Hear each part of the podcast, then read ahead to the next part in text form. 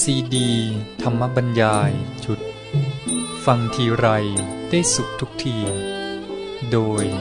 พระพรมคุณาพรปออประยุตโต วัดยาณเวศกวัน ตำบลบางกระทึก อำเภอสามพรานจังหวัดนครปฐมเรื่องที่ 12 เรามีความสุขไว้ในตัวเลยดีกว่า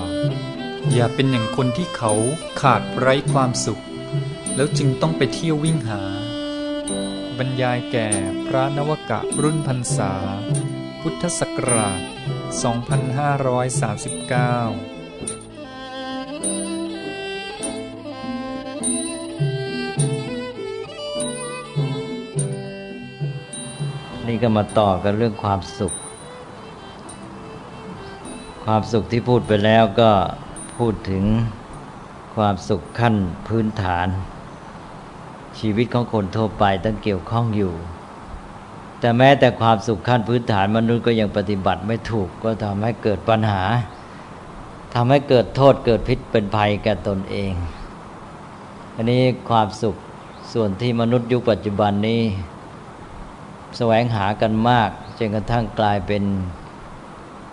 แนวทางหรือวิถีของสังคมไปเลยก็คือสามิสสุข สุขที่อาศัยอามิตรหรือสิ่งเสพ หรือพวกความสุขจากวัตถุ หรือพูดอีกอย่างหนึ่งเรียกว่าการมาสุขนั่นเองจนกระทั่งยุคนี้มีชื่อว่าเป็นยุคบริโภคนิยม ปัญหาต่าง ๆ เราก็ได้พูดกันไปพอสมควรแล้ว ทีนี้การปฏิบัติในเรื่องของการมาสุขนี้ ซึ่งจะเชื่อมไปสู่ความสุขอื่น ๆ ก็คือว่าประการที่หนึ่งก็คือการปฏิบัติต่อตัว สามิสสุขหรือการมาสุขนี่เอง ในทางที่จะทำให้เกิดโทษทุกภัยน้อย ด้วยความรู้เท่าทัน ปฏิบัติต่อมันให้ถูกต้อง ก็จะทำให้เราหรือชาวโลกทั่วไปเนี่ย อยู่กับสิ่งเหล่านี้ได้ดีขึ้น แต่ว่าจะให้มีความสุขแท้จริง มันก็เป็นไปไม่ได้ เพราะว่าพวกสามเป็นสุขนี่ก็เป็นเรื่องของวัตถุ โดยธรรมชาติของมันเองก็มีสภาวะที่ไม่เที่ยงเป็นทุกข์เป็นอนัตตา เป็นสิ่งภายนอก มีลักษณะที่ต้องขึ้นต่อมันอย่างที่กล่าวแล้ว นั่นผู้ที่ยังยุ่งกับสิ่งเหล่านี้ก็ต้องรู้เท่าทัน อย่างที่ว่าก็คือว่าปฏิบัติต่อมันให้เกิดโทษน้อยที่สุด ให้ได้ความสุขแล้วก็มีทุกข์น้อย แล้วทุกข์ในที่นี้ก็รวมไปถึงเวรภัยกับผู้อื่นด้วย ทุกข์แก่ตัวเอง เวรภัยกับเพื่อนมนุษย์สังคม แล้วก็การทำลายต่อธรรมชาติแวดล้อม อันนี้ ประการต่อไปก็คือว่ามีสิ่งที่จะมาช่วยสร้างดุลยภาพให้เกิดความรู้จักประมาณหรือความพอดี อันนี้ก็เป็นวิธีหนึ่งที่จะมาช่วย และประการต่อไปก็คืออย่าหยุดอยู่เท่านี้ พยายามพัฒนาชีวิต โดยเฉพาะก็ด้านจิตใจและด้านปัญญาเพื่อจะให้ได้มีอิสรภาพมากขึ้น มีความสุขที่เป็นอิสระเป็นไทยแก่ตน แล้วก็เข้าถึงความสุขที่ประณีตไปตามลำดับ ก็เข้ากับหลักที่พูดไปแล้วว่าวิธีปฏิบัติต่อเรื่องสุขทุกสี่ประการ ทีนี้เราก็มาดูเรื่องของวิธีปฏิบัติ เท่าที่เราพูดกันมาแล้วนี่มีเยอะไปพูดแทรกอยู่ในเรื่องต่าง ๆ หลายเรื่อง ก็เป็นเพียงว่าเอามาสรุปกันอีกทีหนึ่ง น่าจะเป็นไปลักษณะที่เพียงแต่หยิบยกขึ้นมากล่าวถึง คงไม่จำเป็นต้องอธิบายพิสดารอันนี้ที่พูดมาแล้วก็คือว่าหนึ่งก็อย่าสูญเสียแหล่งความสุขพื้นฐานสามประการหนึ่งก็คือว่าการอยู่ร่วมกับธรรมชาติ สิ่งแวดล้อมที่เป็นตามธรรมชาติทั่วๆไปทางด้านวัตถุ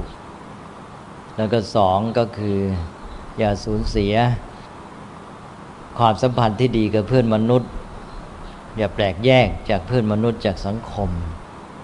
แล้วก็สามก็คือ อย่าแปลกแยกจากกิจกรรมแห่งชีวิตของตนเอง แล้วการรักษาความสัมพันธ์ที่ดี การที่จะทำให้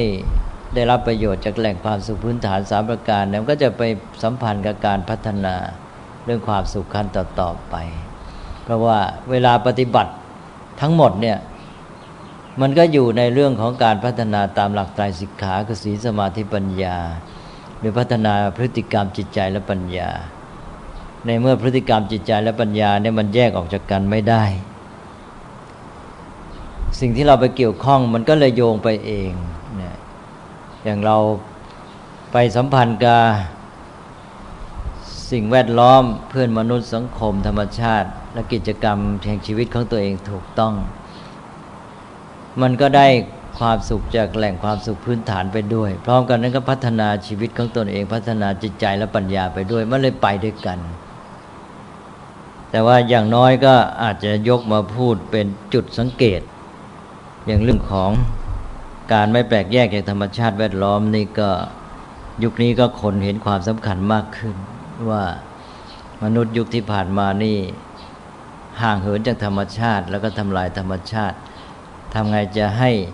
รักษาธรรมชาติไว้ได้ นี่อย่างน้อยคนก็จะคิดในแง่นี้ เพราะว่าอันตรายถึงตัวเพราะไปทำลายธรรมชาติ อย่างน้อยก็กลัวอันตรายจะมาถึงตัวก็ต้องจำเป็นต้องรักษาธรรมชาติ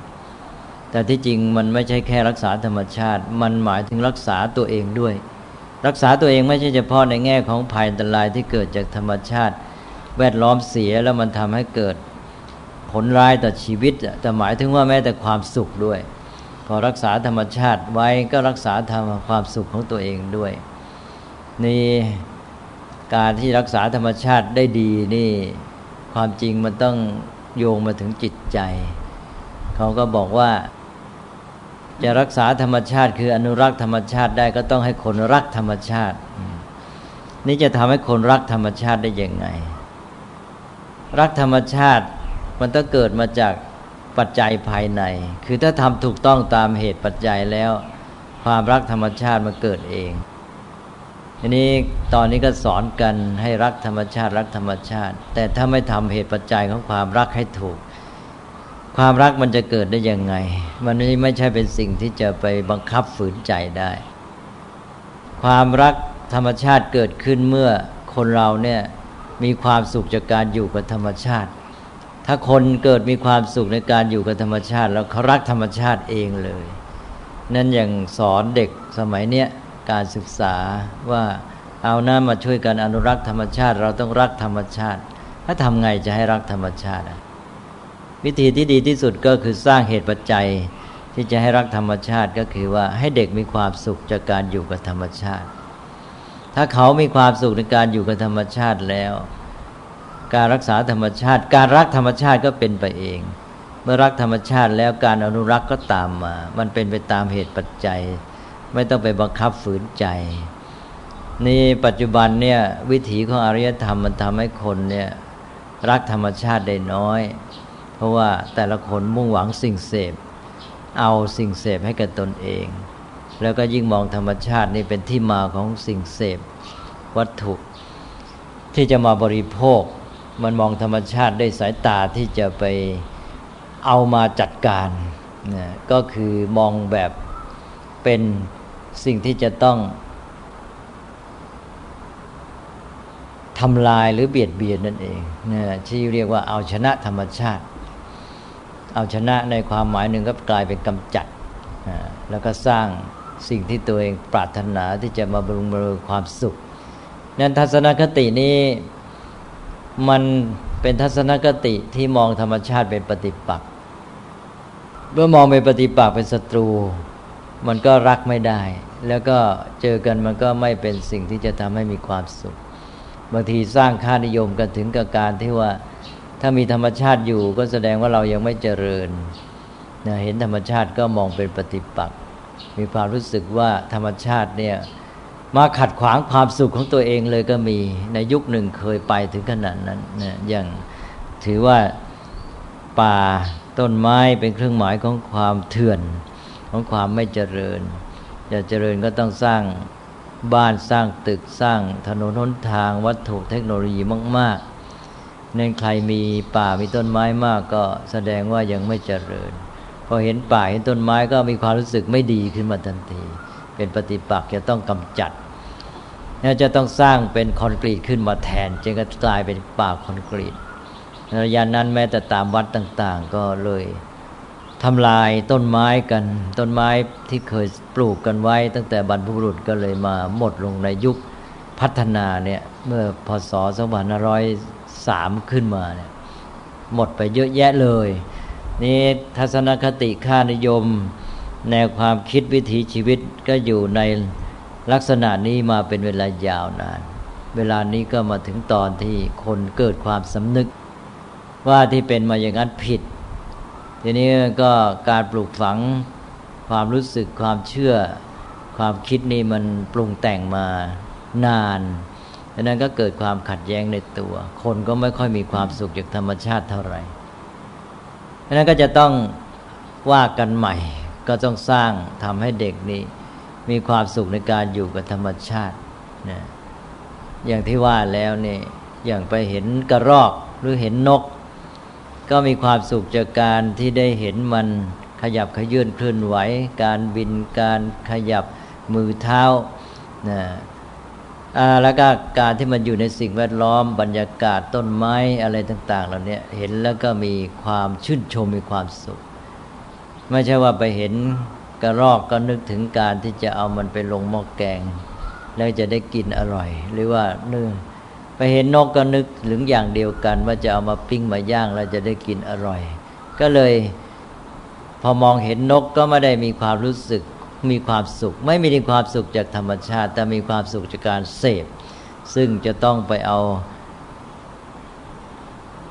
หนังสติ๊กหรือไปเอาอะไรมาสักอย่างมาคว้างมายิงมาปามาฆ่ามันนะอันนั้นก็เรื่องของการที่จะทำให้คนมีความสุขในการอยู่กับธรรมชาตินี่สังคมไทยนี่จะมีปัญหาเหมือนกัน เพราะว่าเด็กไทยเราเจอนกปั๊บนี่จะไล่ป่าแล้ว นะเจอกระรอกก็ไล่ขับเอาไม้คว้าง ความรู้สึกที่จะชื่นชมในความงามในความสวยงาม มีความสุขกับธรรมชาติไม่ค่อยมีนะเป็นปัญหาอยู่ เพราะนั้นอันนี้ต้องทำขึ้น ก็ต้องเริ่มกันตั้งแต่เด็กๆว่าให้เด็กมีความสุขในการอยู่กับธรรมชาติแวดล้อม ก็ต้องให้ผู้ใหญ่ในช่วยในการที่ชักจูง ในทางโยนิสมรสิการให้เด็กได้เกิดความคิด รู้จักมอง มองเห็นความงามของมัน มองเห็นชีวิตความเป็นอยู่ รู้จักพูดจักจาให้เด็กเห็น รู้สึกว่าพอเห็นพูดเห็นมองเห็นนกเนี่ยสิ่งที่ผู้ใหญ่พูดไว้เนี่ยมันโยงไปหาเนี่ยชีวิตของสัตว์ ความเป็นอยู่ แล้วธรรมชาติแวดล้อมที่สวยงาม เด็กก็จะมีความสุขจากธรรมชาติได้ นี่พอเด็กมีความสุขกับธรรมชาติเนี่ยแกก็รักธรรมชาติเองเมื่อรักธรรมชาติและการอนุรักษ์ก็ตามมานะอันนั้นอันนี้ก็เป็นเรื่องหนึ่ง ซึ่งจะต้องไปคิดหาวิธีเทคนิคกันตอนนี้ก็มีคนเริ่มคิดหาทางกันเยอะมากขึ้น แต่ว่าอย่างน้อยว่าไม่ให้มี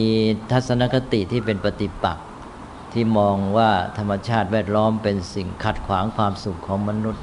จะต้องทำลาย หรือว่ามองในแง่ว่าจะต้องเอามันมาเป็นวัตถุดิบ แล้วก็มาผลิตเป็นสิ่งบริโภคนะโดยเข้าโรงงานอุตสาหกรรม แล้วจึงจะมีความสุขนะก็คือคติเรื่องเอากระรอกลงหม้อแกงนี่แหละนะก็นี่ก็เป็นเรื่องหนึ่ง นี่เกี่ยวกับธรรมชาติแวดล้อมก็ไปคิดรายละเอียดกันเอา แต่ทีนี้ด้านอื่นๆก็คือเรื่องของการสร้างดุลยภาพ จากการหาความสุขด้วยการเสพ อันนี้หลักที่พูดมาแล้วก็โภชนิมัตตัญยุตาเนี่ยก็ชัดนะนะโภชนิมัตตัญยุตาก็คือการบริโภคด้วยปัญญา การที่มองให้เห็นว่าที่เราบริโภคสิ่งนั้น เช่นบริโภคอาหารหรือบริโภคใช้สอยเครื่องนุ่งห่ม โดยเฉพาะก็คือเริ่มจากอาหารเนี่ย บริโภคเพื่ออะไรจุดมุ่งหมายอยู่ที่ไหนนะพอใช้ปัญญาพิจารณาก็มองเห็นว่าความมุ่งหมายของการบริโภคนั้นอยู่ที่การทำให้ร่างกายแข็งแรงมีสุขภาพดี แล้วเราจะได้เอาร่างกายแข็งแรงสุขภาพดีนี้ ไปใช้ประโยชน์ไปดำเนินชีวิตที่ดีไปสร้างสรรค์ ไปทำการอะไรต่างๆที่ทำให้ชีวิตเจริญงอกงามยิ่งขึ้นนะ อันนี้พอมองอย่างนี้แล้วมันก็จะทำให้มาช่วยสร้างดุลยภาพทำให้การที่จะมุ่งบริโภคเพื่ออร็ดอร่อย เพื่อบำรุงบำเรอปลนเปลือตาหูจมูกลิ้นเนี่ยน้อยลงเบาบางลง อันนี้ก็เป็นหลักง่ายๆนะคือถ้าเริ่มมีการศึกษาก็จะฝึกกันตั้งแต่ในบ้าน ก็ถ้าได้นี้แล้วก็ดุลยภาพเกิดขึ้นเยอะเลยนะ เพราะเวลานี้คนกินอาหารนี่หนึ่งกินด้วยตัณหา เพื่อเสพรสอร่อย โดยเฉพาะบางทีพ่อแม่ก็ไปตามใจเด็กแล้วปลนเปลือในเรื่องนี้ นึกว่านี่เป็นการรักลูก อันนี้คือการทำลายลูกมากกว่านะจะต้องชี้กันให้เห็นเลยว่าทำลายลูกอย่างไร ถ้าไปตามใจลูกด้วยการปลนเปลือด้วยสิ่งอร่อยอร่อย เพราะมันไม่ทำให้เกิดปัญญาเลย บริโภคด้วยโมหะจากแต่ว่า สนองตันหาความปรารถนาเสพรสแล้วมันไม่ใช่แค่นั้น มันไปสนองมานะมานะก็คือการที่ยึดถือค่านิยมในการที่จะโก้เก๋ยิ่งใหญ่นะเด่น จะได้กินอาหารฝรั่งแล้วก็โก้อย่างนี้ใช่ไหมนี่นี่คือตัวสนองมานะก็กินอาหารที่สถานที่ที่โก้เก๋นะเป็นสร้างค่านิยมก็กลายเป็นว่า ตัวเองก็สิ้นเปลือง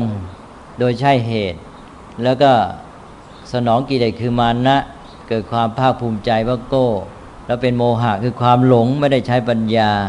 และกลายเป็นเหยื่อของพวกนักโฆษณาของพวกหาเงินหาผลประโยชน์ใช่ไหมพวกนั้นก็สบายที่เอาพวกนี้เป็นเหยื่อโฆษณาเข้าไปว่าที่นี้ถ้าไปกินที่นี่จึงจะโก้ต้องเองกินอาหารประเภทนี้จึงจะโก้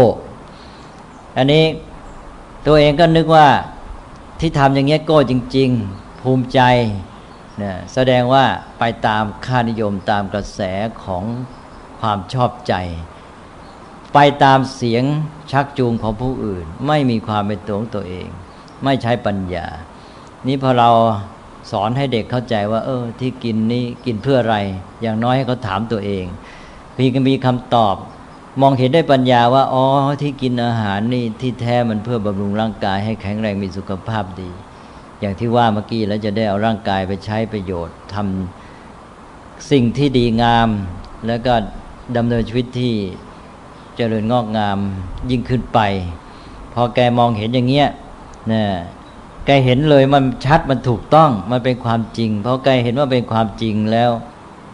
เราก็หนุนได้บอกว่าเนี่ยเห็นไหมการที่บริโภคเพื่อจุดมุ่งหมายงี้เป็นการกินได้ปัญญา เด็กจะมีความมั่นใจในตนเองภูมิใจในการกินอย่างนี้ แล้วแกก็จะไม่ตกไปใต้อำนาจค่านิยม ก็จะช่วยทวงดุลได้ เป็นดุลยภาพ อย่างการเสพรถการโก้เก๋มันก็จะถูกควบคุมให้อยู่ในอัตราที่เบาลง หรือเกิดความพอดีขึ้นมานั้นการกินด้วยปัญญาก็เป็นการกินที่พอดี เพราะทำให้เกิดการพอดีในแง่หนึ่งก็ปริมาณของสิ่งเสพบริโภค พอดีกับความต้องการของชีวิต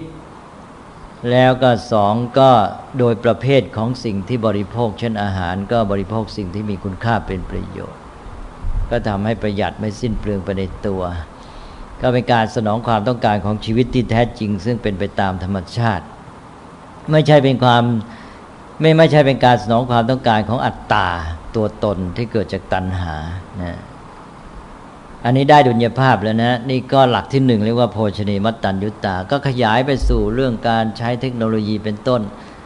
ให้เด็กถามตัวเอง หรือถามเด็กก็ได้ว่าอ้าวอันเนี้ยประโยชน์ของสิ่งเนี้ยใช้เพื่ออะไรประโยชน์มันอยู่ที่ไหน แล้วก็เมื่อแกมีปัญญาแกรู้เข้าใจ ก็ทำให้ได้ตามวัตถุประสงค์นั้น มีความมั่นใจในตัวเอง นั้นคนมีปัญญาก็หมายถึงมีการศึกษาขึ้นมาด้วย นี่ถ้าไม่มีปัญญาไม่บริโภคด้วยปัญญานี่จะเรียกว่ามีการศึกษาได้อย่างไรนะนั้นปัจจุบันนี้เราก็ไม่แน่ใจว่าที่ทำทำกันอยู่นี่เป็นการศึกษาหรือเปล่า เอาละครับโภชเนมัตตัญญุตานี่ก็พูดกันไปเยอะแล้วนะ แล้วก็มาทวนกันอีก ก็เป็นตัวที่มาช่วยสร้างดุลยภาพในยุคของการเสพบริโภคนี้ ได้ตัวนี้มาก็โอ้ช่วยโลกได้เยอะแยะแล้วนะ ทีนี้ต่อไปก็อะไรล่ะ ข้อที่พระพุทธเจ้าสอนไว้เป็นหลักการพื้นฐานในการพัฒนามนุษย์ก็บอกแล้วว่า มนุษย์นี่เป็นอยู่ชีวิตประจำวันก็อยู่กับตาหูจมูกลิ้นกายใจ ที่สัมพันธ์กับสิ่งแวดล้อม แล้วเราก็เรียนหลักมาแล้วว่า การใช้ตาหูจมูกลิ้นกายนี้ใช้สองอย่างหนึ่งใช้เพื่อเสพสนองตัณหาสองใช้เพื่อศึกษา สนองฉันทะใช่ไหม อันนี้คนที่ยังไม่มีการศึกษาเลยก็มีแต่ตัณหา ซึ่งตั้งอยู่บนฐานของอวิชชา ก็ใช้ตาหูจมูกลิ้นกายเพื่อเสพพอเสพแล้วมีความสุขจากสิ่งเสพนั้นทีนี้สิ่งที่เจอเป็นวัตถุภายนอกก็มีสองแบบ คือสิ่งที่ชอบใจกับไม่ชอบใจ เจอสิ่งที่ชอบใจได้เสพก็มีความสุข เจอสิ่งไม่ชอบใจก็ทุกข์นะก็เลยมีสุขทุกข์ที่วนเวียนอยู่กับเรื่องของ สิ่งชอบใจไม่ชอบใจ นี่ต่อมาเราพัฒนาเด็กขึ้นมาให้รู้จักใช้ตาหูจมูกลิ้นกายเพื่อการศึกษา คือเพื่อการเรียนรู้นะว่าที่จริงแล้วชีวิตมนุษย์จะอยู่ดีได้นี่ ก็คือการรู้จักสิ่งทั้งหลายว่าเป็นอะไร คืออย่างไร มันเกี่ยวข้องสัมพันธ์กับเราอย่างไร มันเป็นคุณเป็นโทษ แก่เราอย่างไร เราจะต้องปฏิบัติต่อมันอย่างไร ซึ่งการที่จะรู้และปฏิบัติให้ถูกต้องดำเนินชีวิตได้ดีอย่างนี้ มันจะต้องอาศัยปัญญา ซึ่งจะเกิดขึ้นจากการเรียนรู้โดยใช้ตาหูจมูกลิ้นถูกต้อง เมื่อเราใช้ตาดูหูฟังเป็นแทนที่จะไปติดอยู่แค่การเสพมันก็กลายเป็นว่าใช้ตาดูหูฟังให้ได้ความรู้ คือการเรียนรู้ พอเด็กเริ่มเรียนรู้ เด็กก็จะมีความสุขจากการได้รู้นะ เมื่อมีความสุขจากการได้รู้นี่ก็ทำให้พัฒนาความอยากรู้มากขึ้น ความอยากรู้เกิดเป็นความใฝ่รู้ พอเป็นความใฝ่รู้อยากรู้สนองความต้องการในการเรียนรู้ก็ยิ่งมีความสุข พอความใฝ่รู้ทวีขึ้น พัฒนาขึ้นเข้มขึ้น ความสุขจากการเรียนรู้ก็มากขึ้นทุกที มันก็มาช่วยสร้างดุลยภาพกับการใช้ตาหูจมูกลิ้นเพื่อเสพ แล้วก็ขยายมิติแห่งการมีความสุข ตอนนี้เริ่มพัฒนาแล้วนะแต่ก่อนนี้มีความสุขจากการใช้ตาหูจมูกลิ้นเพื่อเสพอย่างเดียว ตอนนี้มีความสุขจากการสนองความใฝ่รู้ ใช้ตาดูหูฟังเพื่อผลเพื่อจุดมุ่งหมายใหม่ คือการเรียนรู้แหละ แล้วทีนี้อย่างที่เคยบอกไว้แล้วว่า การเรียนรู้นั้นไม่ขึ้นแต่สิ่งชอบใจไม่ชอบใจ สิ่งชอบใจก็ได้เรียนรู้สิ่งไม่ชอบใจก็ได้เรียนรู้ เพราะนั้น จากการพัฒนาในเรื่องของความใฝ่รู้ การใช้ตาดูหูฟังเพื่อการศึกษา ก็เลยทำให้เด็กนี่ พ้นจากวงจรแห่งสุขทุกข์จากสิ่งชอบใจไม่ชอบใจ กลายไปว่าสามารถมีความสุขได้จากประสบการณ์ทุกอย่าง ไม่ว่าชอบใจไม่ชอบใจ เพราะมองในแง่การเรียนรู้แล้ว มันไม่เกี่ยวกับชอบใจไม่ชอบใจ การเรียนรู้นั้นเรียนจากประสบการณ์ได้ทุกอย่าง ยิ่งสิ่งที่ไม่ชอบใจก็อาจจะได้เรียนรู้มากด้วยแล้วก็เปิดช่องทางของความสุขเพิ่มขึ้น ได้มาเอาความสุขชนิดใหม่ไปดุลยภาพกับความสุขจากการเสพด้วย และยังแถมทำให้เป็นความสุขที่ประณีตที่เป็นอิสระมากขึ้น เพราะว่ามันพ้นจากวงจรแห่งความสุขทุกข์จากความชอบใจไม่ชอบใจนะ นี่คือความสุขจากการใช้ตาหู เพื่อการศึกษาเรียกว่าจาดูฟังเป็นดูเป็นฟังเป็นเป็นต้น ดูเป็นฟังเป็นก็พัฒนาขึ้นมาอีกขั้นหนึ่ง อันนี้ความอยากชนิดใหม่ คือความอยากรู้ใฝ่รู้นี้ก็เราก็เรียกว่าฉันทะใช่ไหมในตอนเดิมก็ใช้ตาดูฟังเพื่อสนองตัณหาคือการเสพ ตอนนี้ก็ใช้ตาดูฟังเพื่อสนองฉันทะคือความใฝ่รู้ นี้ต่อมาก็บอกว่าพอ พัฒนาความใฝ่รู้ขึ้นมาแล้ว ความรู้นี้จะทำให้เราก้าวไปสู่ ความอยากความต้องการอีกขั้นหนึ่ง คือเมื่อรู้แล้วจะสามารถแยกสิ่งที่อยู่ในภาวะที่ดีที่ควรจะเป็นกับสิ่งที่อยู่ในภาวะที่ไม่ดีที่ไม่ควรจะเป็น แยกได้ระหว่างสิ่งที่อยู่ในภาวะสมบูรณ์นะกับสิ่งที่อยู่ในภาวะบกพร่อง ทีนี้ก็ความรู้นี้จะทำให้ เกิดการอยากจะให้สิ่งนั้นอยู่ในภาวะที่มันดีที่มันสมบูรณ์ที่มันควรจะเป็น อันนี้เมื่อเห็นอย่างนี้แล้วแยกได้แล้ว อยากจะให้มันอยู่ในภาวะที่ดีที่ควรจะเป็น พอเห็นสิ่งที่ไม่ดีบกพร่อง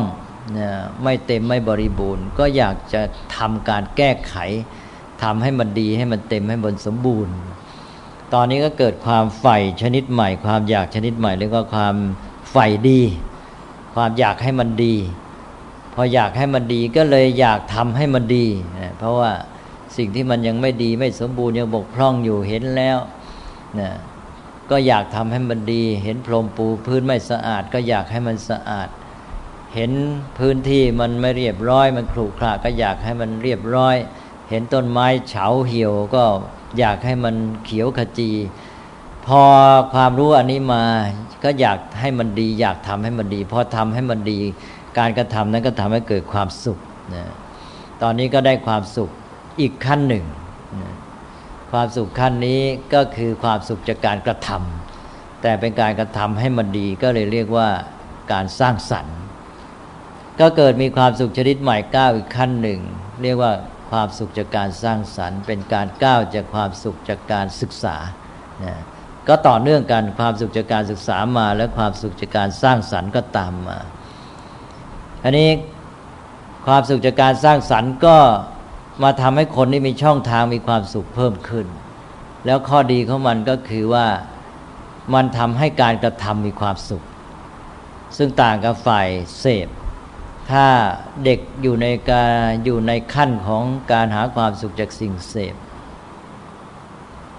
แกต้องได้รับการบำรุงบำเรอเป็นฝ่ายรับจึงจะมีความสุข ถ้าแกต้องทำอะไรแกก็จำใจฝืนใจแกก็ทุกข์จนกระทั่งทำให้การกระทำนี้เป็นความทุกข์ไป การกระทำจะมีความหมายเป็นความทุกข์สำหรับนักเสพนี้พอมาเป็นนักสร้างสรรค์ อยากจะทำอะไรแต่ละให้มันดีนี่ การกระทำกลายเป็นความสุข เมื่อการกระทำเป็นความสุข การสร้างสรรค์เป็นความสุข เด็กก็จะเข้มแข็ง เด็กที่เป็นนักเสพไม่อยากทำอะไร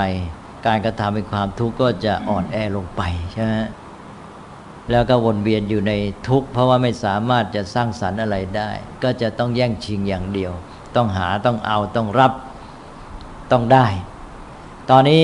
สามารถเป็นผู้กระทำ ทีนี้เราก็สามารถฝึกต่อไปอีก พอเด็กมีความใฝ่รู้ใฝ่ดีใฝ่ศึกษาใฝ่สร้างสรรค์มีความสุขแบบใหม่ขยายมิติแห่งความสุขออกไป แกก็สามารถมีจิตสำนึกในการศึกษา จิตสำนึกในการฝึกตนอีก พอเราสามารถพัฒนาถึงขั้นนั้นได้จิต เด็กมีจิตสำนึกในการฝึกตน เด็กที่มีความใฝ่สร้างสรรค์ชอบทำการสร้างสรรค์อยู่แล้ว เจอสิ่งที่ทำยาก แกก็ชอบ แกก็มีความสุขจากการทำสิ่งที่ยากอีกนะตอนนี้ไม่กลัวความยากแล้วมีความเข้มแข็งขนาดที่ว่าสิ่งที่จะทำให้คนทั่วไปเกิดความทุกข์คนพวกนี้ไม่ทุกข์ซะแล้วนะนี่กล้าไปอีกขั้นหนึ่ง สิ่งที่ยากสิ่งที่เป็นปัญหาคนทั่วไปนั้นเมื่อไม่ได้ฝึกก็แน่นอนว่าต้องเกิดความทุกข์แต่คนที่ฝึกแล้วพัฒนาแล้วเจอปัญหาเจอสิ่งที่ยาก มีจิตสำนึกในการฝึกตนมองเห็นว่า โอ้นี่เราจะได้ฝึกตนก็ชอบ ชอบก็เอาเลยพอทำเขาก็มีความสุข มีความยินดีได้เจอสิ่งที่ยาก ถึงขั้น มีจิตสำนึกในการฝึกตนก็มีความสุขในการทำสิ่งที่ยาก เพราะว่ายิ่งยากยิ่งได้ฝึกตนเองมากนะดีใจชอบใจมีความสุข ตอนนี้สบายเลย โอกาสที่จะทุกข์ก็น้อยเหลือเกินแล้วนะคนที่เป็นอย่างนี้ ถ้าคนที่เป็นนักเสพไม่พัฒนาก็อยู่เท่าเดิม อยู่ขั้นพื้นฐาน แกอยากเจอแต่สิ่งที่ได้ที่ชอบใจจะเสพท่าเดียว มีทุกข์เหลือเกิน แล้วไอ้สิ่งที่เสพนี่มันต้องเพิ่มปริมาณดีกรีด้วยมันเลยยิ่งลำบาก สิ่งที่เคยให้ความสุขในปริมาณเท่านี้ดีกรีเท่านี้ต่อมาก็ไม่มีความสุข แล้วเกิดทุกข์จากการเบื่อหน่ายจาก การรอคอยจากการไม่ได้ผิดหวังอย่างที่พูดมาแล้วเนี่ยเยอะแยะ และแถมมาจะต้องทำอะไรก็ทุกข์นะเจอสิ่งที่ไม่ชอบใจก็ทุกข์มันวุ่นวายไปหมดนะแล้วก็เจออนิจจังทุกขังหน้าตาสิ่งที่ตัวได้มาครอบครองห่วงกังวลกลัวจะพลัดพรากพอพลัดพรากก็สูญเสียก็เกิดความทุกข์ยังไม่สูญเสียไปก็มีความหวาดหวั่นอะไรอีก มันทุกข์มันเยอะ ทีนี้พอเราพัฒนาเด็กขึ้นมานี่ตอนนี้หลายหลายช่องทางและมิติแห่งความสุขนี่ขยายไปเยอะเลยนะตอนนี้เรามีอะไรบ้างล่ะเรามีหนึ่งสุขพื้นฐานเราไม่เสียจากแหล่งของความสุขของชีวิต คือธรรมชาติแวดล้อมเพื่อนมนุษย์ แล้วก็กิจกรรมแห่งชีวิต แล้วก็มามีโภชเนมัตตัญยุตาการบริโภคด้วยปัญญา การบริโภคพอดีเข้ามาสร้างดุลยภาพ แล้วก็มีการพัฒนาชีวิตใช้ตาดูหูฟัง ไม่ใช่เพียงเพื่อเสพแต่เพื่อการศึกษาสนองความใฝ่รู้ เสร็จแล้วก็พัฒนามาสู่การที่ว่ามีความสุขจากการสร้างสรรค์จากการทำสิ่งทั้งหลาย คือการมีความสุขจากการกระทำนั่นเองมีความสุขจากการกระทำก็เข้มแข็งขึ้นมา แล้วมีจิตสำนึกในการศึกษามีความสุขแม้แต่ในเกิดจากการเจอสิ่งที่ยากสุขไปหมดนะ อันนี้ต่อมาก็ในอันนี้กิจกรรมแห่งชีวิตก็ดีเป็นหมดอะตอนนี้จะโยงกลับไปหากิจกรรมแห่งชีวิตใช่ไหมเพราะการกระทำของเขาที่ทำให้เขามีความสุข นั้นเขาก็อยู่กับกิจกรรมในชีวิตของเขาได้สบาย ไปหนุนในข้อนี้ นี้อีกอันหนึ่งก็คือการอยู่กันร่วมกับเพื่อนมนุษย์ ที่ว่าอยู่ได้เมตรีจิตมิตรภาพมีความจริงใจไม่หวาดระแวงก็เป็นความสุขสบายอย่างหนึ่ง ทีนี้ก็พัฒนาต่อไปที่ว่ามนุษย์อยู่กับสิ่งเสพ คิดจะได้จะเอานะก็มีแนวโน้มที่จะทำให้เกิดความรู้สึกไม่ดีต่อเพื่อนมนุษย์ มีความหวาดระแวง เพราะกลัวการแย่งชิง กลัวได้เปรียบเสียเปรียบอันนี้ก็เราก็พัฒนาว่าอย่าเอาแต่คิดได้คิดเอา ให้คิดให้ด้วย ก็มาพัฒนาในเรื่องทานกันนะจากการที่มนุษย์อยู่กับวัตถุแสวงหาวัตถุ มุ่งจะได้จะเอา ก็เลยให้มีด้าน การให้เข้ามาดุลยภาพ พอมีการให้คิดจะให้ ก็จะมองเพื่อนมนุษย์ด้วยความเข้าใจ มองเห็นสุขทุกข์ของผู้อื่น ก็เอื้อต่อการที่จะเกิดคุณธรรมคือเมตตากรุณา ตอนนี้เมตตากรุณาก็มาความเมตตากรุณาก็เป็นการอยากให้ผู้อื่นมีความสุข อยากช่วยคนอื่นให้พ้นทุกข์พอมีตัวนี้ขึ้นมา ก็จะทำให้เราให้ด้วยความสุข การให้กลายเป็นความสุข มนุษย์ก็จะมีความสุขจากการให้อีก จิตใจของผู้มีความสุขจากการให้ก็เป็นประดุจจิตใจของบิดามารดาที่รักลูก รักลูกให้แก่ลูกก็มีความสุขนะนี่พอมีความรักเพื่อนมนุษย์มีเมตตากรุณาให้กับเพื่อนมนุษย์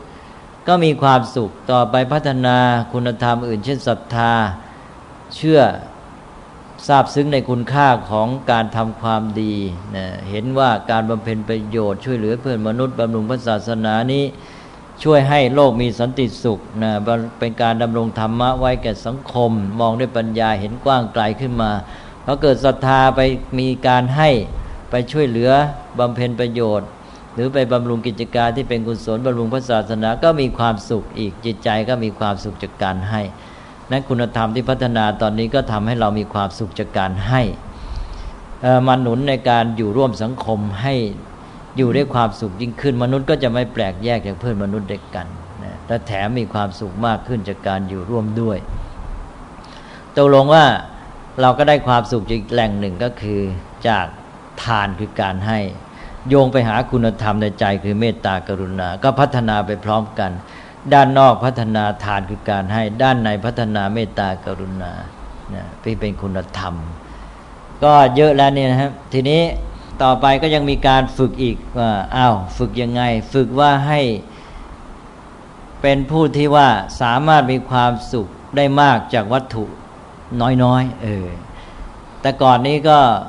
ต้องมีวัตถุเสพมากที่สุด จึงจะมีความสุขมากที่สุด ต่อมาก็มีดุลยภาพว่าไม่จะเป็นต้องเสพมากเพราะมันอาจจะเป็นอันตรายเป็นโทษทั้งแก่ชีวิตและแก่สังคม และกับธรรมชาติแวดล้อม แต่ว่ามันก็ยังอยู่ในขั้นเสมอตัว ทีนี้ก็พัฒนาต่อไปสิ พัฒนาการที่ว่าเราเก่งสามารถมีความสุขได้มากด้วยวัตถุน้อย นี่เป็นความสุขในด้านวัตถุ อันนี้หลักนี้เรียกว่าสันโดษ สันโดษก็คือความพอใจในสิ่งที่มีที่ได้ มีได้มาเท่าไรมีความสุขได้ทั้งนั้นวัตถุเนี่ยพอเพียงจำเป็นกับการมีชีวิตอยู่ ถ้าใช้วัตถุน้อยมีความสุขได้มาก หรือว่าสามารถมีความสุขได้โดยวัตถุน้อยที่สุด เท่าที่จำเป็นก็เป็นความมักน้อยไปเลย เรียกว่าอภิชอภิชตานะก็ไม่ต้องการเกินจำเป็น ถ้าสันโดษนี่ยังเอาแค่ได้เท่าไรก็ยินดีเท่านั้น อันนี้อันนี้ก็จะได้ประโยชน์พัฒนาขึ้นมาอีกขั้นหนึ่ง แต่ว่าตอนนี้ก็ต้องขอแทรกเข้ามาว่าเรื่องความสุขก็ต้องระวังเราบอกแล้วพระพุทธเจ้าก็ตรัสบอกว่า แม้ในความสุขที่ชอบทำก็อย่าได้ไปสยบหลงมัวเมาใช่ไหมไปติดไปหลงตอนเนี้ย สันโดษนี่เป็นต้นเป็นตัวอย่างของการที่อาจจะเกิดความหลงความเพลินติดในความสุข เพราะว่าได้วัตถุมาเป็นของตนเท่าที่ได้ที่มี ก็สันโดษก็มีความสุขได้ ก็พอใจก็สบายแล้ว สบายแล้วติดหลงเพลินในความสุข ไม่นำเอาสันโดษไปเป็นปัจจัยแห่งการพัฒนาชีวิต ก็ตกอยู่ในความประมาท ทำให้เกิดความเสื่อม เพราะนั้นสันโดษที่ไม่มีความสัมพันธ์กับธรรมะข้ออื่นที่จะก้าวต่อไปก็เป็นตัวความประมาทไปนะพระนพระพุทธเจ้าก็ตรัสเรื่องสันโดษว่าเป็นความประมาทได้ เพราะไปสันโดษในได้แง่อะไร เพราะไปสันโดษในกุศลธรรมนั่นเองแค่สันโดษในวัตถุเองมันก็ไม่ได้เสียหาย แต่ว่ามันไม่ไปต่อเชื่อมเป็นปัจจัยแห่งการ พัฒนาชีวิตหรือเพียรพยายามเข้าถึงสิ่งที่ดีงาม เพราะตอนนี้ก็เลยต้องเอาสันโดษไปโยงกับเรื่องกิจกรรมแห่งชีวิตเลย นั้นด้านหนึ่งสันโดษนั้นทำให้เรามีความสุขง่ายในวัตถุน้อยนะพูดง่าย ๆ ว่า สันโดษทำให้สุขง่ายในวัตถุน้อย เพื่ออะไรก็เพื่อได้ออมเวลาแรงงานและความคิดเอาไว้ เพราะว่าเมื่อสันโดษในวัตถุสิ่งเสพเราก็ไม่ต้องไปมัวคลุ่นคิด ไม่ต้องไปมัวเที่ยวทยานริ้นดิ้นรนแสวงหาสิ่งเสพนะแล้วไม่ต้องไม่ไม่เสียทั้งเวลาแรงงานและความคิดในการไปแสวงหาวัตถุเสพ เราสุขง่ายในวัตถุน้อย วัตถุเท่าที่มีเราสุขแล้ว เราก็เอาเวลาแรงงานและความคิดนั้นไปทุ่มเทให้แก่การทำสิ่งที่ดีงามที่เรียกว่ากุศลธรรม อันนี้สันโดษก็จะมีประโยชน์เป็นตัวเชื่อมเป็นปัจจัยแห่งการพัฒนาชีวิต เป็นสันโดษที่ไม่ลอยไม่หยุด ไม่ขาดตอนไม่ตันถ้าเป็นสันโดษชนิดที่ว่า เออ มีวัตถุแค่นี้ฉันก็สุขแล้วสุขแล้วสบายก็เลยนอน ก็เป็นสันโดษขี้เกียจเป็นสันโดษประมาทเป็นเป็นโทษทีนี้สันโดษที่เป็นคุณก็อย่างที่ว่าสุขง่ายในวัตถุน้อยเสร็จแล้วก็เอาเวลาแรงงานและความคิดที่ออมไว้ได้นั้น ไปอุทิศทุ่มให้แก่การทำสิ่งที่ดีงามที่เรียกว่ากุศลธรรมต่อไป ก็ไปรับกันกาเรื่องความไม่สันโดษในกุศลธรรม ก็ไปรับกับเรื่องฉันทะ ความใฝ่รู้ใฝ่ดีนะแล้วก็รับกับเรื่องของการมีจิตสำนึกในการศึกษา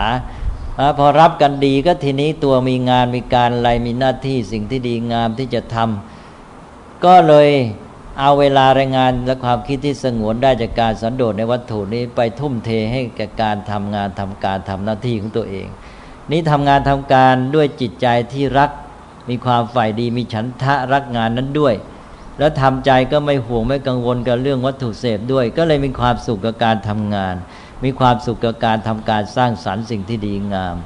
งานก็เลยได้ผลด้วย จิตใจก็เป็นสุขในการทำงานด้วย เลยได้อีกอันหนึ่ง เพราะนั้นสันโดษนี้ก็จะเชื่อมสองอันเข้าด้วยกัน คือหนึ่งได้ความสุขจากวัตถุแม้น้อยเท่าที่มีสองทำให้ไปมีความสุขจากการทำการสร้างสรรค์สิ่งที่ดีงามทำกิจการงานหน้าที่ได้สองเลย แล้วประโยชน์ก็คือการเบียดเบียนกันน้อยลง นะแล้วพร้อมกันนั้นก็มาช่วยสร้างสารรค์สังคม ด้วยการทำกิจการงานหน้าที่ได้ผลด้วยนะสันโดษนี่เป็นตัวเชื่อมนะเป็นตัวฝึกที่สำคัญ แต่ว่าเป็นทั้งในแง่ของการได้สุขจากวัตถุแม้น้อย แล้วก็เป็นตัวหนุนการทำสิ่งที่ดีงามทำการสร้างสรรค์ให้ได้ความสุขจากด้านนี้ด้วย แล้วผลประโยชน์แก่สังคมหรือส่วนรวมก็เกิดขึ้นมาด้วย นี่ก็ก้าวไปขั้นหนึ่งเป็นว่าสันโดษนี้ ทั้งช่วยในแง่ของการสัมพันธ์กับวัตถุสิ่งเสพ ทั้งช่วยในแง่หนุนความสุขจากกิจกรรมแห่งชีวิตของตนเอง ก็ก้าวไปอีกขั้นหนึ่งแล้วนะ ทีนี้เอาแล้วเรื่องสันโดษนี่เคยพูดไปเยอะแล้ว เพราะฉะนั้นก็ไม่จำเป็นจะต้องมาพูดมากอีก พอพูดไปก็อดไม่ได้คอยจะลงไปในรายละเอียดมากเกินไป อันนี้พอสันโดษมาช่วยแล้วเราก็พัฒนาไปได้ ทีนี้ก็พระพุทธเจ้าก็สอนแล้วให้ไม่สันโดษในกุศลธรรม ก็ไปเร่งสร้างสรรค์กุศลธรรมทำความดีงามมีความสุขจากการบำเพ็ญกุศลธรรมในการพัฒนาชีวิตทั้งศีลสมาธิปัญญาก็พัฒนากันใหญ่ ทีนี้ก็ต่อไปก็เข้ามาสู่ภายในบ้างสันโดษนี่ยังคาบเกี่ยวโยงระหว่างภายในภายนอก เพราะเป็นความสัมพันธ์กับวัตถุด้วย อันนี้ความสุขยังไม่หมดพัฒนาต่อไปก็ความสุขจากศักยภาพของมนุษย์ที่มีความสามารถในการประดิษฐ์ในการปรุงแต่ง ซึ่งสัตว์ทั้งหลายอื่นไม่มี สัตว์ทั้งหลายอื่นนี่มันอยู่ยังไงก็อยู่งั้นตามธรรมชาติ เกิดมาอย่างไรก็ตายไปอย่างนั้น แต่มนุษย์ไม่ใช่อย่างนั้นมนุษย์มีความสามารถในการปรุงแต่งในการประดิษฐ์ เพราะฉะนั้นแกก็คิด สร้างสรรค์ สิ่งโน้นสิ่งนี้ทำให้วัตถุเจริญงอกงามขึ้นมา เป็นเทคโนโลยีเป็นอารยธรรม เป็นสิ่งก่อสร้างประดิษฐกรรมอะไรต่าง ๆ เยอะแยะไปหมดนะเป็นโลกของมนุษย์ขึ้นมานี่ เกิดจากความสามารถในการประดิษฐ์และปรุงแต่งสร้างสรรค์นี่การประดิษฐ์ปรุงแต่งสร้างสรรค์อันนี้มาจากไหนก็มาจากความคิดนั่นเองนี่ความคิดด้านหนึ่งของมนุษย์นั้นมาประดิษฐ์ปรุงแต่งวัตถุภายนอก เพื่อจะช่วยให้การเป็นอยู่ของตนเองนี้ ได้ปลอดภัยสะดวกเกื้อหนุนเป็นปัจจัยแห่งการมีชีวิตที่ดีงามยิ่งขึ้น แต่อีกอันหนึ่งก็คือมาประดิษฐ์สิ่งสำหรับเสพบำรุงบำเรอตัวเองไอ้ตรงเนี้ยในการประดิษฐ์ปรุงแต่งสร้างสารรวัตถุเนี่ยมนุษย์ก็แยกกันไม่เคยออกระหว่างสองอย่างว่าแค่ไหนจะเป็นการประดิษฐ์ปรุงแต่งสร้างสรรค์ เพื่อมาเป็นปัจจัยแห่งชีวิตที่ดีงาม แค่ไหนจะเป็นการประดิษฐ์ปรุงแต่งสร้างสรรค์ เพียงเพื่อมาสร้างสิ่งเสพบำรุงบำเรอตัวเอง เมื่อมนุษย์แยกไม่ได้อย่างนี้ไอ้จุดเด่นมันก็จะไปอยู่ที่การประดิษฐ์ปรุงแต่งสร้างสรรค์ เพื่อหาสิ่งเสพบำรุงบำเรอตัวเองพอไปอย่างนี้ลัทธินิยมบริโภคก็เจริญงอกงาม ต่อไปมนุษย์ก็เสื่อม เพราะว่ามนุษย์ก็กลายเป็นนักเสพใช่ไหมความเป็นนักสร้างสารรค์ก็จะหมดไป เพราะว่าไม่ได้ไปพัฒนาตัวเอง ก็ไปสนองความอยากความปรารถนาในวัตถุ นี่ก็คือวงจรของสังคมที่ว่าทำไมเจริญแล้วก็เสื่อม แต่ก่อนนี้ขาดแคลนนี่ยทำให้ตัวเองต้องคิดค้นหาทางประดิษฐ์ปรุงแต่งสร้างสรรค์ เพื่อจะให้มีปัจจัยมาช่วยให้ชีวิตอยู่ได้ดีเนี่ยก็เลยทำให้เจริญงอกงาม ต่อมาไปคิดว่าการประดิษฐ์สร้างสารรค์ปรุงแต่งนี้เพื่อจะได้มีสิ่งเสพให้มาก กลายเป็นนักเสพก็การสร้างสรรค์ก็อ่อนกำลังลงไป นี่ตกลงมนุษย์ยุคปัจจุบันนี้ก็แยกมันไม่ค่อยออกเพราะนั้นถ้าแกแยกออกแกก็จะหันไปสร้างสรรค์ประดิษฐ์ เพื่อให้วัตถุที่ได้เจริญงอกงามขึ้นมานี่ได้มีได้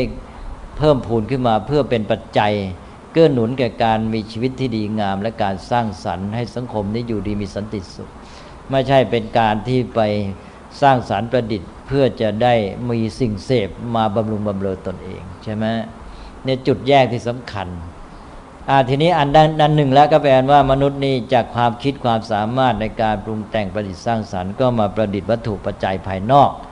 เป็นวัตถุปัจจัยหรือเป็นวัตถุสิ่งเสพลองแยกเป็นสองศัพท์นะฮะสร้างสรรค์ปัจจัยแห่งชีวิตที่ดีงามก็สร้างสรรค์สิ่งเสพสิ่งบริโภคบำรุงบำเรอเนี่ยสองอย่างเนี่ย ถ้ามองในแง่พุทธศาสนาต้องสร้างปัจจัย ไม่ใช่สร้างสิ่งเสพ ไม่ใช่สิ่งไม่ใช่สร้างสิ่งบำรุงบำเรอทีนี้ยังไงก็ตามอันทั้งทั้งทั้งสองนี้ก็ยังเป็นข้างนอกอยู่ แต่ว่าอันที่สร้างวัตถุภายนอกเป็นปัจจัยเนี่ยมันจะไปเชื่อมกับข้างในได้ พอเราสร้างวัตถุประดิษฐ์ภายนอกให้เป็นปัจจัยนี่ มันก็ไปหนุนการพัฒนาชีวิตในด้านภายใน การแสวงหาปัญญาการพัฒนา จิตใจให้ดีงามให้มีความสุขขึ้นมา นี่ในด้านภายในจิตใจเราก็มีการปรุงแต่ง การปรุงแต่งภายใน ในตอนนี้แยกระหว่างการปรุงแต่งภายในกับภายนอก คิดปรุงแต่งมาสร้างสรรค์วัตถุปัจจัยสิ่งเสพในด้านหนึ่ง นี้ภายในก็คือการปรุงแต่งสุขทุกข์นี่เอง มนุษย์ก็มีความสามารถอันนี้ด้วย มนุษย์ก็จะมีการปรุงแต่งจิตใจของตัวเองอยู่ตลอดเวลา ปรุงแต่งกุศลธรรม อกุศลธรรม ปรุงแต่งความสุขและความทุกข์ทีนี้มนุษย์ที่เพ่งมองไปข้างหน้าข้างนอก ในการหาสิ่งเสพบำรุงบำเรอตัวเองก็จะไม่ได้พิจารณาไม่รู้จักแยกแยะว่าตัวเองไม่ได้เอาใจใส่ว่าในเวลาเดียวกันภายในจิตใจตัวเองนี่ตัวเองปรุงแต่งอะไร ปรุงแต่งสุขหรือปรุงแต่งทุกข์เมื่อไม่เอาใจใส่ปรากฏว่าคนส่วนมากในปรุงแต่งทุกข์ นะทั้งทางที่ความสามารถปรุงแต่งได้ทั้งสุขทั้งทุกข์แต่แกชอบปรุงแต่งทุกข์แกก็ปรุงแต่งเรื่องความคิดนะที่ประกอบด้วยตัณหาอุปาทานนะความอยากสนองความต้องการในการเสพความยึดสำคัญมั่นหมายในสิ่งต่าง ๆ เกิดเป็นความห่วงความกังวล ความหวาดระแวงการกลัวจะเสียผลประโยชน์การ ลัวจะแพ้เขา การกลัวว่าจะอะไรต่างๆมากมายนะการกลัวว่าตัวเองจะไม่ได้นะจะไม่สำเร็จ แล้วก็เกิดความเครียดนะความกังวล ความกลัดกลุ้มใจ แล้วก็รับสิ่งอารมณ์เข้ามาทางตาหูจมูก อะไรก็ตามที่มันกระทบในทางไม่สบายใจเก็บมา แล้วก็เอามาปรุงแต่งเวลามันนั่งเงียบ ก็ แม้แต่เวลานอนบางคนก็ไปเก็บเอาแต่อารมณ์ที่มันกระทบกระทั่งแล้วไม่สบายใจเนี่ยมาคิดปรุงแต่ง ตอนนี้ความสามารถปรุงแต่งนี้ก็เอามาใช้ในทางที่ปรุงแต่งทุกข์ก็ปรากฏว่าคนจำนวนมากที่ไม่ได้ฝึกฝนพัฒนาตนเองไม่รู้ตัว ข้างนอกตัวเองก็ประดิษฐ์ปรุงแต่งสร้างสารรค์วัตถุเสพ ไอ้ข้างในใจก็ปรุงแต่งทุกข์คู่กันไป ไอ้ข้างนอกก็จะหาสุขจากสิ่งเสพไอ้ข้างในก็ปรุงแต่งทุกข์ให้ตัวเองอยู่เรื่อยเลย ตลอดเวลาคู่กันเนี่ย ดี๋ยวนี้คนเป็นอย่างนี้กันมากเลย เพราะฉะนั้นไอ้ข้างนอกก็ทยานหาวัตถุเสพ นักหนาไม่สุขสักทีไอ้ข้างในก็ทุกข์ใจก็เครียดไม่มีความสบายใจเลยใช่ไหมฉะนั้นถ้าไปอย่างนี้แล้วมันจะบรรลุจุดหมายชีวิตดีงาม มันจะมีความสุขได้ยังไงไม่มีทางนะเพราะว่าใช้ความสามารถในทางที่ผิด นี่ก็รวมความก็คือมนุษย์ปัจจุบันนี้ เพราะว่าไม่ได้ศึกษา ก็ใช้ความสามารถในทางที่ผิด นะข้างในตัวเองก็ปรุงแต่งทุกข์เอาอะไรแต่อะไรมาก็เก็บมาก็มาปรุงแต่งเรื่องความเครียดความกังวลกวายจนกระทั่งเป็นลักษณะสังคมยุคนี้เลยเป็นสังคมที่คนมีจิตใจเครียดมากนะแล้วก็เอาการปรุงแต่งนี้ก็มาจากความสัมพันธ์ในสังคมด้วยในการที่ว่าเป็นระบบแข่งขันแย่งชิง เรื่องของระบบสังคมก็มาหล่อหลอมจิตใจนะทำให้เพิ่มความเครียดยิ่งขึ้นก็กลายเป็นทุกข์ ในจิตใจและกล่าวออกมาระบายก็เป็นทุกข์แก่สังคม เพราะว่าคนที่มีทุกข์นี่ก็มีความโน้มเอียงในการที่จะระบายทุกข์ให้แก่ผู้อื่นนะอันนี้เราก็บอกว่าอ้าวให้ท่านเปลี่ยนซะให้ใช้ศักยภาพความสามารถในการปรุงแต่งเนี่ยมาปรุงแต่งสุขซะแทนที่จะปรุงแต่งทุกข์ก็ปรุงแต่งกุศลธรรมและปรุงแต่งความสุข ก็สิ่งที่เรามองเห็นสิ่งเดียวกันเนี่ย นี่ยถ้ามองในแง่ไม่ดี ก็ทำให้ไม่สบายใจ ปรุงแต่งใจก็ทุกข์แต่ถ้าเรารู้จักมองเราอาจจะหาประโยชน์จากมันได้ ปรุงแต่งใจให้เป็นสุขก็ได้ใช่ไหมหรือว่าสิ่งที่ได้พบได้เห็นมากมาย จิตใจมักจะไปติดกับสิ่งกระทบที่ไม่สบายใจ ไม่ชอบใจ อันนี้สิ่งที่น่าสบายใจไม่เก็บเอามา เราก็ไปเอาเก็บเอาสิ่งที่ดี ๆ น่าชอบใจสบายใจเอามา มาปรุงแต่งจิตใจตัวเอง หรืออะไรที่มันเข้ามาแล้วจะรบกวนจิตใจไม่มีประโยชน์ เราก็ใช้สติกันมันเสียเราไประลึกเอาสิ่งที่ดีงามมาเนี่ยพระพุทธเจ้าก็เลยสอนวิธีปรุงแต่งจิตนี่คือเรื่องของสมถะทั้งหมด เรื่องของสมถะกรรมฐานการฝึกสมาธิเรื่องจิตภาวนานี่เป็นการที่ทำให้มนุษย์ได้สามารถใช้ศักยภาพของตนเองในการสร้างสรรค์ปรุงแต่งความสุขให้แก่ตนเองในภายในนะ ก็สร้างปรุงแต่งจิตภายใน อย่างว่าอย่างที่พระพุทธเจ้าสอนแล้วพุทธานุสติธรรมานุสติทำไมคุณไประลึกเรื่องไม่เข้าเรื่องล่ะทำให้ทุกข์โดยใจเหตุ ก็เอามาลึกเรื่องที่ดีๆที่ถ้ายังนึกไม่ออกนะ ก็เอาละพุทธานุสติบ้างธรรมานุสติบ้าง สังขานุสติบ้างศีลานุสติบ้างจาคานุสติ เทวตานุสติมรแม้แต่มรณานุสติมรมรณสติระลึกถึงความตายก็ยังน่าที่คนเขาว่าน่ากลัวนั้นระลึกเป็นมันก็ ได้ความสุข เออ แปลกดีเหมือนกันนะรู้จักใช้โยนิโสมรติการพระพุทธเจ้าบอกว่าให้ปรุงแต่งจิตในแง่ดีแล้วรู้จักเอาประโยชน์จากทุกสิ่งทุกอย่างแม้ที่เลวร้ายที่สุดที่เราไม่ชอบใจ น่ากลัวที่สุดก็เอามาลึกก็ทำให้ใจสบายได้นะถ้าระลึกเป็น ตกลงว่าพระพุทธเจ้าสอนเยอะนะแม้แต่หายใจอะคุณไม่รู้จะทำอะไร ใจไม่สบาย ก็ใช้สติ ไม่เอาอารมณ์นั้นมานึกคิดอ้าวคุณหายใจเป็นซะหายใจมาตลอดทุกวันไม่เคยหายใจโดยความรู้ไม่เคยหายใจเป็น หายใจเลื่อยเปื่อยไป หายใจตามอารมณ์ เวลาโกรธก็หายใจแรงฝืดฝาดนะทำให้เสียสุขภาพ หรือว่าเวลากลัวก็กลั้นหายใจจะทำให้หายใจไม่ได้ประโยชน์ ก็หายใจให้เป็นหัดหายใจ หายใจอย่างมีสติต่อมาก็เป็นประโยชน์เกื้อกูลต่อร่างกายต่อสุขภาพด้วยนะหายแล้วเวลาไม่มีอะไรจะทำเดี๋ยวจะไปกลุ้มกังวลไปปรุงแต่งไม่เข้าเรื่อง ก็ไม่ต้องนึกอะไรก็กำหนดลมหายใจซะเนี่ยเอาจิตอยู่กับลมหายใจหายใจเข้าหายใจออกสบายสบาย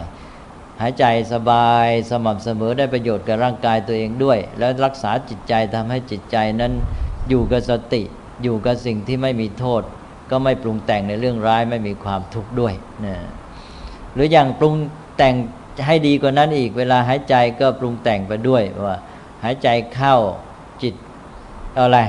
ทำจิตให้เบิกบานหายใจเข้าทำจิตให้โล่งเบาหายใจออกนะเวลาหายใจเข้าก็ทำใจให้สบาย ชื่นบานผ่องใส เวลาให้ใจออกกระทำใจให้ปลอดโปร่งโล่งเบาเนี่ยภาวนาใช้คำว่าภาวนาแบบภาษาไทยก็ได้ว่า เอามาใช้ปรุงแต่ง เวลาปรุงเวลาหายใจก็ปรุงแต่งใจไปด้วยอย่างที่ว่านะฮะนี่ก็เป็นวิธีหนึ่งง่ายๆทำจิตเบิกบานให้ใจเข้าทำจิตโล่งเบาให้ใจออกทำอย่างนี้ไปทำใจของตัวเองทำตามคำที่ว่าก็สบายมีความสุขไม่เอาเรื่องมาเขาเรื่องมานึกมาคิดนะแล้วปรุงแต่งจิตนี่เยอะนะอย่างน้อยก็อย่างที่เคยพูดไปแล้วว่า ทำใจให้มีปราโมทความร่าเริงเบิกบานใจ ปีติความอิ่มใจ ปัสสธิความสงบเย็นผ่อนคลายกายใจ แล้วก็สุขความโล่งโปร่งเบา คล่องใจสะดวกใจ แล้วก็สมาธิความมีจิตสงบ แน่วแน่ตั้งมั่น อยู่ตัวไม่ถูกรบกวนด้วยอะไรทั้งสิ้นนะนี่อย่างนี้ ถ้าได้ภาวะจิตห้าอย่างนี้ประจำอยู่ก็สบายมีความสุขนี่ก็การปรุงแต่งเท่านั้นนะฮะใช้ความสามารถในการปรุงแต่งที่มนุษย์มีอยู่นี้ให้เป็นประโยชน์ อย่าไปปรุงแต่งให้เกิดโทษแก่ตนเองพอปรุงแต่งอย่างนี้แล้วก็จะไปเชื่อมกับการทำให้เกิดปัญญา พอจิตมันเป็นสมาธิจิตที่ดีเป็นบุกุศลนี่ มันจะคิดอะไรแต่อะไรมันก็โล่งเบาก็คิดคล่อง ก็เอาจิตที่มีสมาธิจิตที่ดีนี้ ไปใช้ประโยชน์ท่านเรียกว่าเป็นจิตที่เป็นกรรมนิยะ จิตที่เหมาะกับการใช้งาน ก็ไปสู่การพัฒนาปัญญาแล้วพัฒนาปัญญาให้เกิดความรู้ความเข้าใจในสิ่งทั้งหลายตามเป็นจริง ตอนนี้แหละ ก็จะถึงสุขขั้นสุดท้ายเรียกว่าสุขเหนือปรุงแต่งแหละเมื่อกี้นี้สุขในขั้นปรุงแต่งนะพวกสมถะ ต่อไปสุขขั้นสุดท้ายสุขเกิดจากปัญญาเหนือปรุงแต่ง เรียกว่าวิปัสสนา พอวิปัสสนาตอนแรกก็ยังปรุงแต่งเอาปัญญามาปรุงแต่งจิต ให้ก้าวไปในกุศลธรรม ให้พ้นจากทุกข์ ให้มีแต่ความสุขเป็นประจำใจ จนกระทั่งพอปัญญานี้เจริญงอกงามพรั่งพร้อมสมบูรณ์รู้เข้าถึงความจริงของสิ่งทั้งหลายแล้ว ก็จะเป็นจิตที่เป็นอิสระ ตอนนี้เป็นจิตเนื้อปรุงแต่ง เป็นความสุขที่ไม่ต้องปรุงแต่งเป็นขั้นสูงสุด อันนี้เอาไว้ครั้งต่อไป